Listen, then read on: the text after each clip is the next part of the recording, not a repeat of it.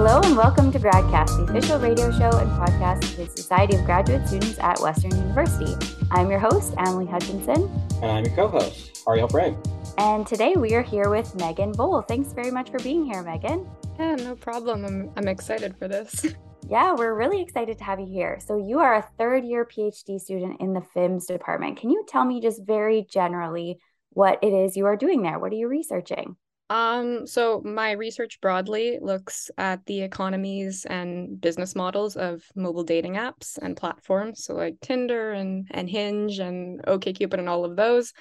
And broadly, I try to map out the the structures of how user data is mo- is monetized and extracted and who's all the players in in those um, levels and how they all work together because it's a really black boxed industry and on the other hand i look at how what i call value conflation um, occurs in design processes and policies um, in the in the dating apps themselves so how common values like compatibility and romantic contexts um, are transformed or or used toward economic gain or profit.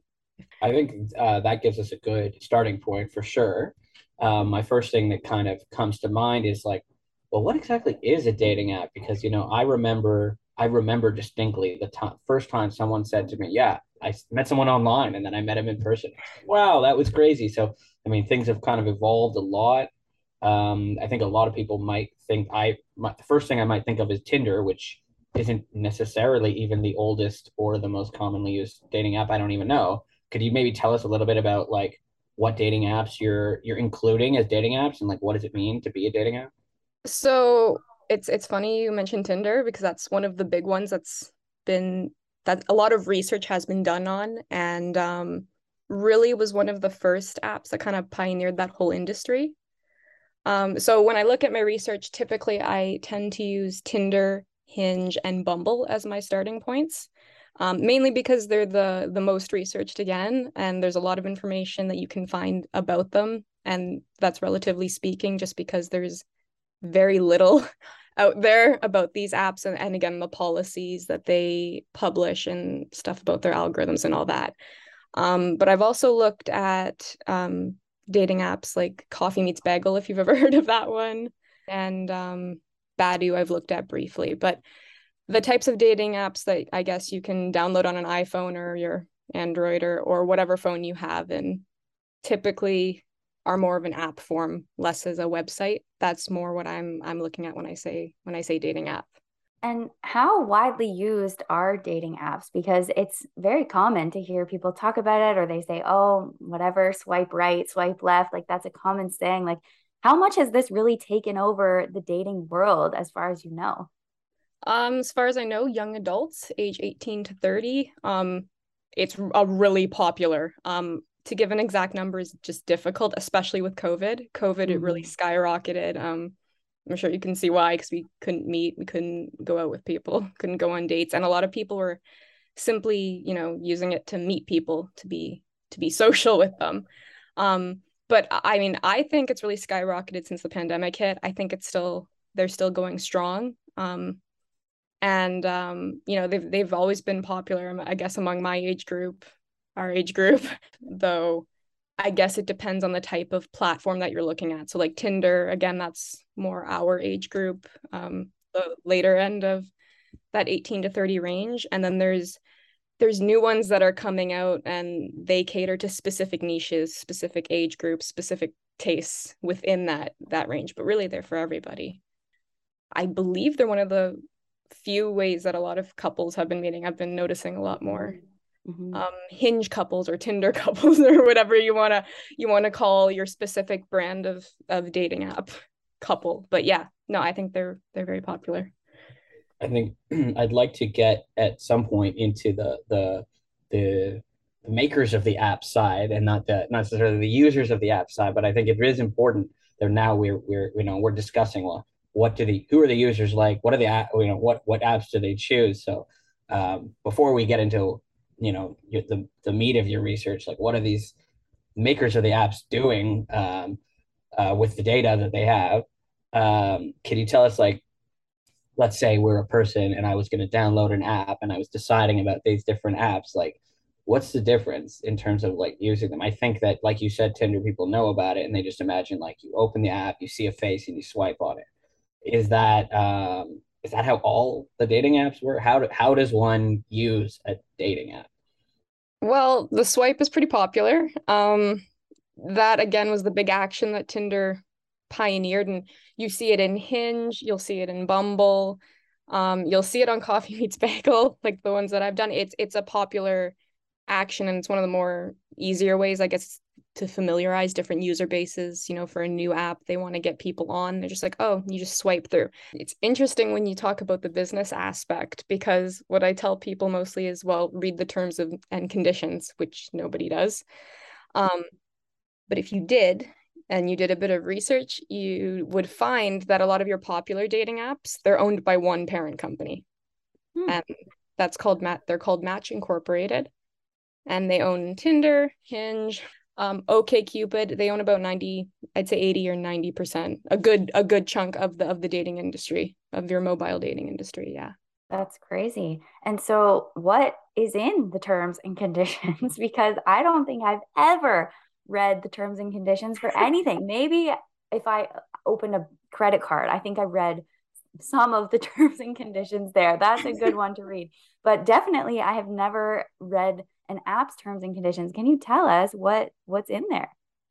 So everything, a, a lot of legal jargon, a lot of computer science jargon, which um, I've had to learn a lot of uh, just to get through um, through reading them. But what you'll find is um, if you get to a specific you'll get to a specific part and it'll tell you where they start trading user data with so you know some of it is your your typical what you would expect um, you know among the app with other people with other users they'll share your data because obviously you have to you know share your profile and your likes and who you are with other people to to to make a match but they'll also indicate we also share with our targeted advertising partners um, other apps that we have affiliated with. So, for example, if you've tried Tinder, you know you have to verify your identity on Facebook.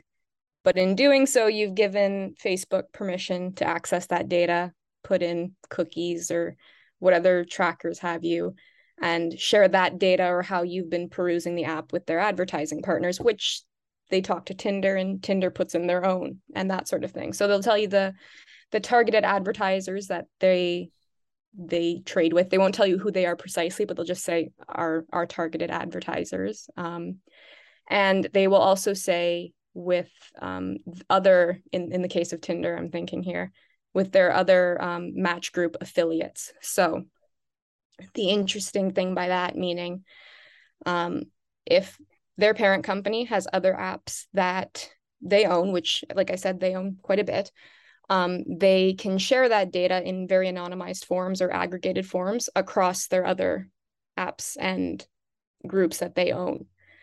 So if you ever see an advertisement, and this is, I like to talk about this one because it, it freaks people out sometimes. A common practice is data trading among the different apps. So if you see an advertisement and they say like, come on our app, we have lots of people who are who are like you. In theory, they can take, you know, your profile data, what you like, and maybe your pictures or whatever, and they can make a pseudo profile of you to get people to join their new app or other app or cross app that they own. They don't say this in their terms and services, right? But they will say we share with our affiliates, with other um, advertising partners. So with the affiliates part, that's what they can do. With the targeted advertising, that's your normal, you know, advertisers, so they can cater to you there but they do specify this this base in their terms and conditions it's just nobody can either read it or it's too far down like for someone to reasonably i guess go in and and you know say oh this is very i don't like this but i mean really if you don't like it there's no other option for you to say i don't want you sharing with these people um you have to agree to it or you don't use the app Yeah, it's really an all or nothing kind of deal. Like either you accept everything that there's there or you just don't use the app. Yeah, it's it's very much like that and that's one of the issues that on an ethical perspective of, of my research um, is a problem. And the other is like I said the fact that it's so long these these serve the terms and services and their policies are long use language that is not really plain. So unless you have specialized education in legal jargon or just tech jargon you'll be googling a lot of just terms that are are impossible to really just understand like very quickly. Um, so that's one of the issues um, on an ethical perspective. And it is interesting because a lot of like hinge for example is trying to make it more transparent where they're gutting the terms and services and making a a page users can go to and they try to direct them and say hey you know um, go read uh, this page. It's our terms and conditions in a dumbed dumbed down form and you can see how we're we're trying to be transparent who who we're trading with and that sort of thing. The issue with that is they they gut like i said they got a they got a great deal of of information that you you they either don't want you to see or really don't want you to you know read about like who they're trading with. They they they will say partners again or whatever. But yeah that's sorry that's one of the eth- ethical sides of that research that i did.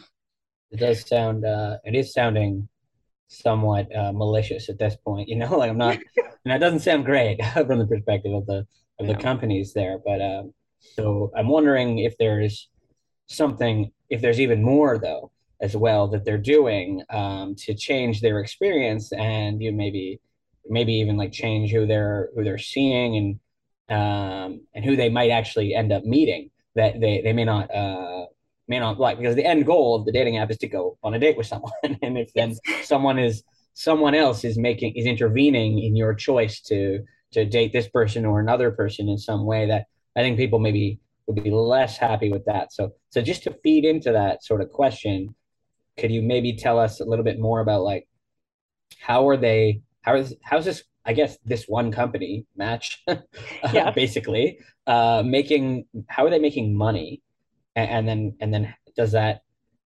how does that relate maybe to other things that people might perceive as unethical in, in the in the managing of this app well they make money through primarily you know the subscription services. They have different levels of subscription for different features. That's i'd argue the more plain way that they they they make money. The more back-ended money is that the way they make money is is is through users. Um the more users they can get on their platform the more money is their data i should say is worth. So what they can trade with either you know targeted advertising partners their parent companies and affiliates or whoever's beyond that um, initial branch or those branches um, they that data is worth something to them. And what makes dating platforms really ripe i guess for that is just the fact that they want to know about you. They're in depth um, for the purposes of compatibility. I mean obviously they do want you to meet someone. I'm not going to say they're completely you know m- you know with malicious intent. Um, but that said they're they're their their design makes it really easy for them to get precise in-depth um, current information about about their users package that up in like anonymized you know non-identifying groups of data and trade that among you know partners or or different characters there. And that's i'm not gonna the problem with this is that you can't say how much money they're making off users just because that itself is black boxed. Um but you can find a rough number um, for how much an individual user is worth. So if you go on their investor statements and look under their uh, quarterly revenue statements, they have a very tiny number in under 100 pages worth of, of tax stuff. And it's it's a number, and they call it ARPU. It's called average revenue per user. And at last, when I looked at it last, it was 60 cents per freemium freemium user like they're just using the app for free they're not subscribed to anything.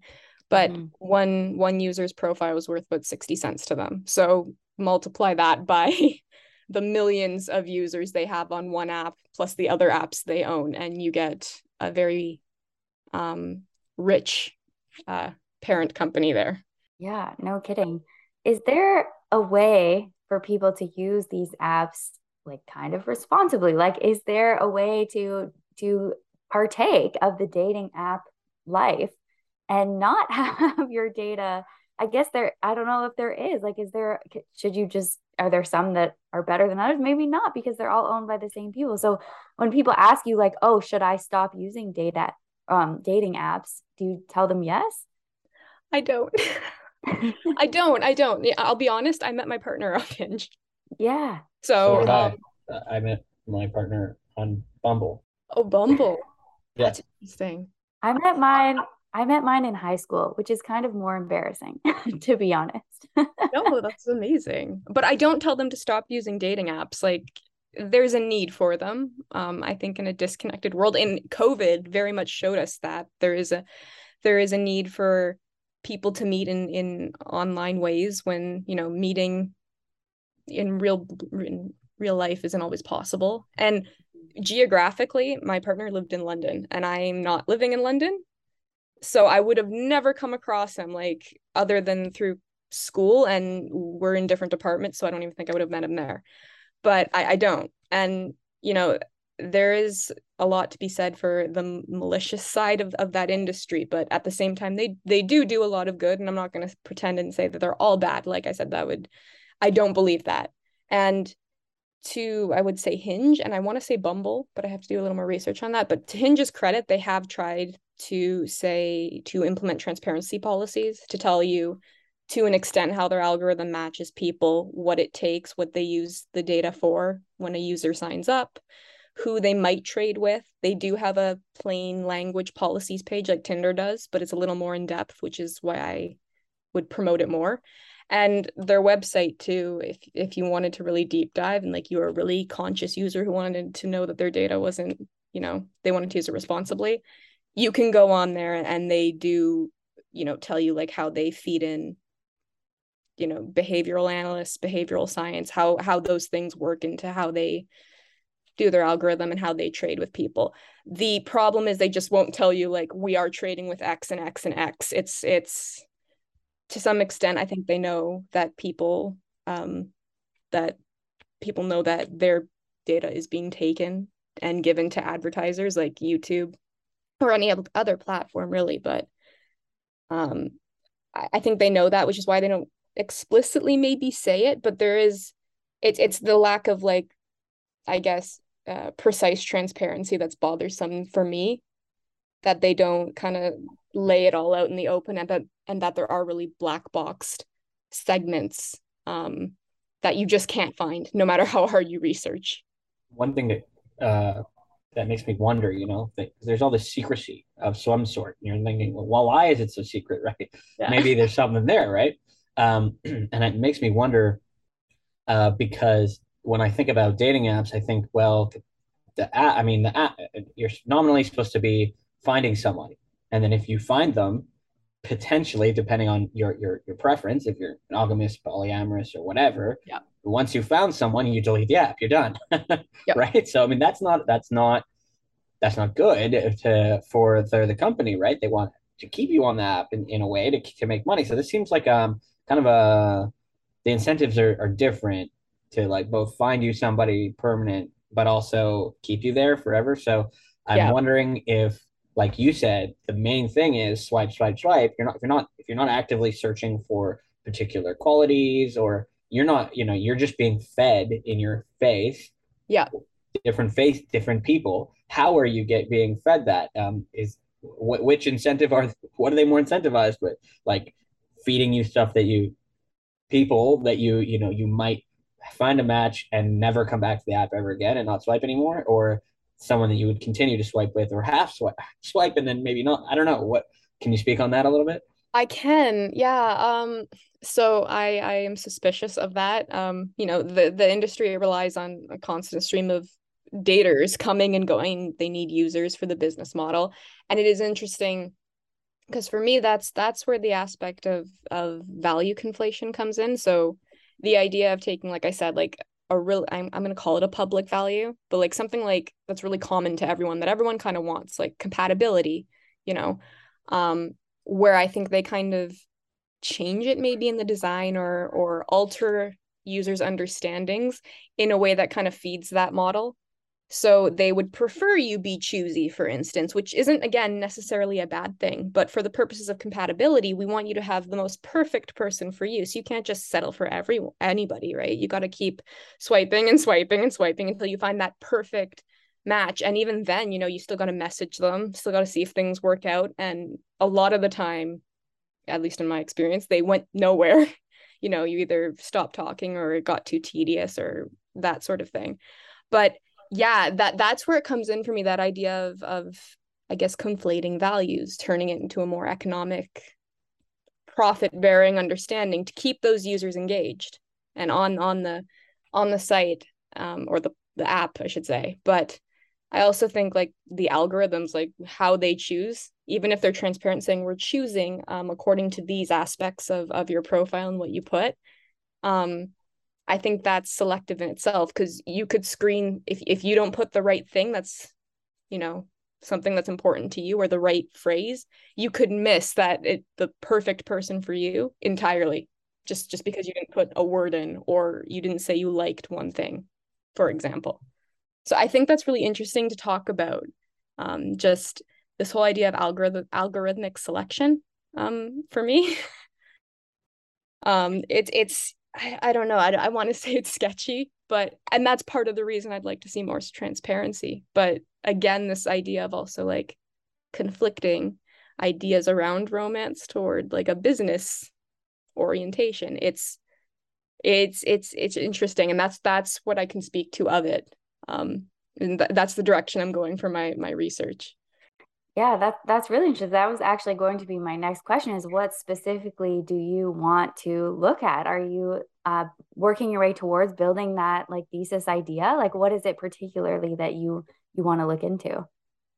So I want to continue mapping that very black boxed industry in the mobile dating industry. Like I mentioned, it's it's difficult though. That's one of the issues. But for my thesis, um, one of the things I'm really looking at for that is a comparison of, of, of values. So going back to this value conflation idea, um, there's been some sorry research to suggest um, that apps and their predecessors, so this is going back to websites in the 90s and way back before there, they use a sort of um, therapeutic discourse. So therapy language and a therapy narrative of communicating, of um, taking time for you, making sure you're mentally well, and and these are all important things. I'm not saying they're not, but there's this this kind of phenomenon where they use this as a backbone um, to justify that kind of conflation that I mentioned. So compatibility. Don't be too choosy.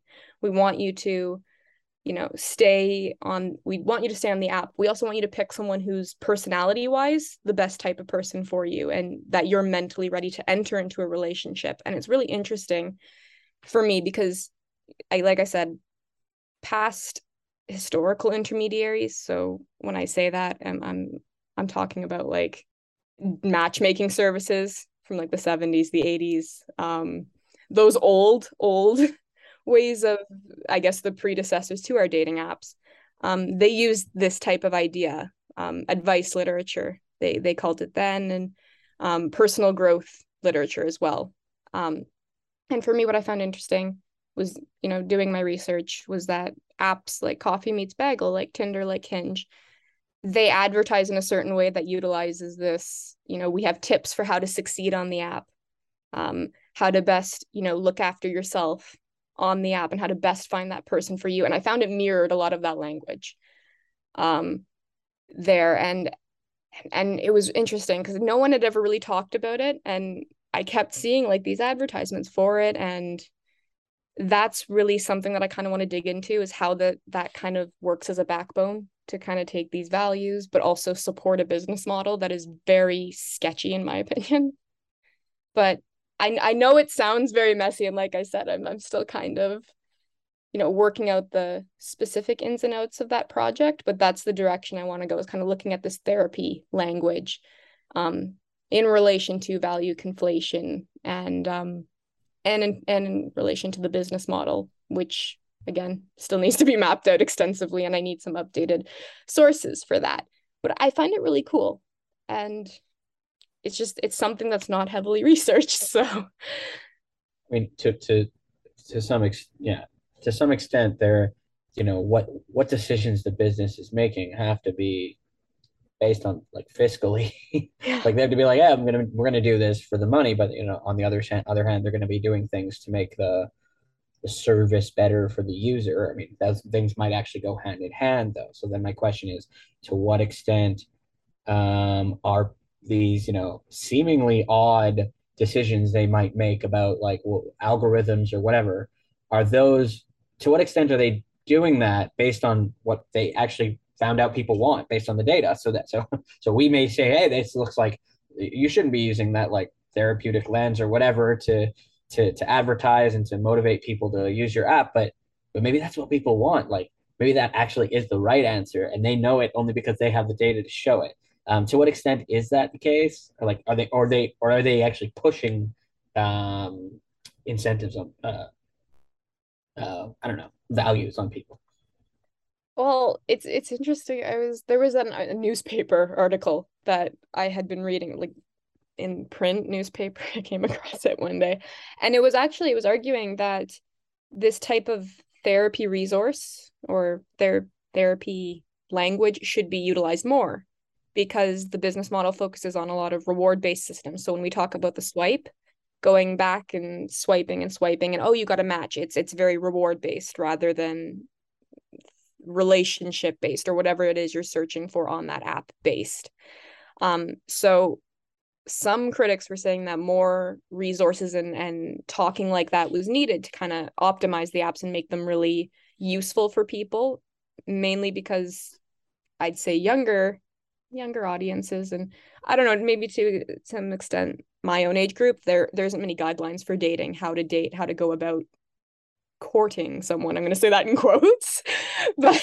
there isn't. We have a lot of freedom. There's different things people want that are out there for and there, to some extent it was needed but for me when i looked at these advertisements it really it, it just it took on that please join our app angle like please we we want you on on the app not trying to give legitimate tips but you know kind of trying to sell the app trying to sell how to best use the app you'll get the best experience through this and that was that was the point that interested me because they were using that language in a way so as to get more people to feel like they were being supported on the app when i don't know if that was completely genuine well this has been really interesting but unfortunately we are just about out of time. So thank you very much for coming on Gradcast, Megan. It's been really interesting to hear about your work.